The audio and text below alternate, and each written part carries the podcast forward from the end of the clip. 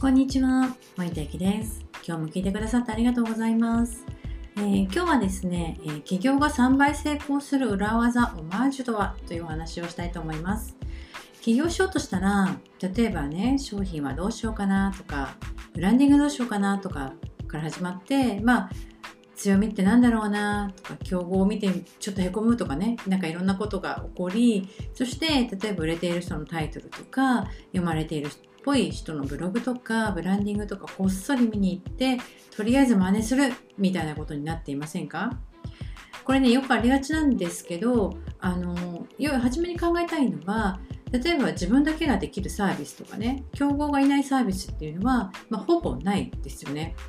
うん、それっていうのは、まあ、誰かがやってるけど自分だけが気づいていないとかねっていうおめでたいケースと、えーそもそも世間で求められていないサービスだから存在しないっていうがっかりなケースの2つの可能性が高いです。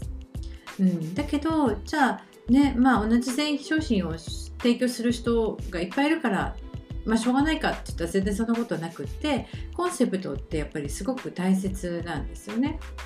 でこれが、まあ、差別化っていうものになり得るんですけれどもああもう残念って思うことがいっぱいあるんですよ。これね本当によく見かけるんです。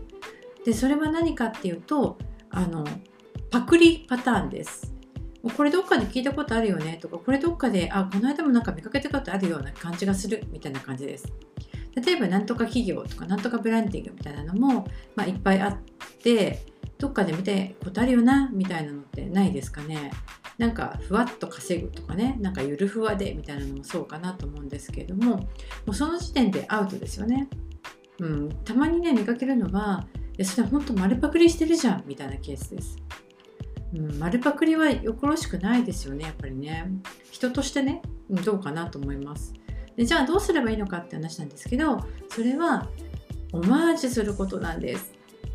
オマージュって何だと今思ったかもしれないですよね。オマージュっていうのは尊敬する人とか作品に影響を受けてだから似たような作品を作るっていう意味がもともとあります。ここのパクリとオマージュの違いは何かっていうとリスペクトをしながら真似させていただきますっていう思いがあるかどうかっていうことがまず一つ。そして丸パクリっていうのはもう見るからに同じだよねっていう感じですよね。そしてオマージュは尊敬をしているのでやっぱり尊敬をする人に恩をあだで返すようなことはしません。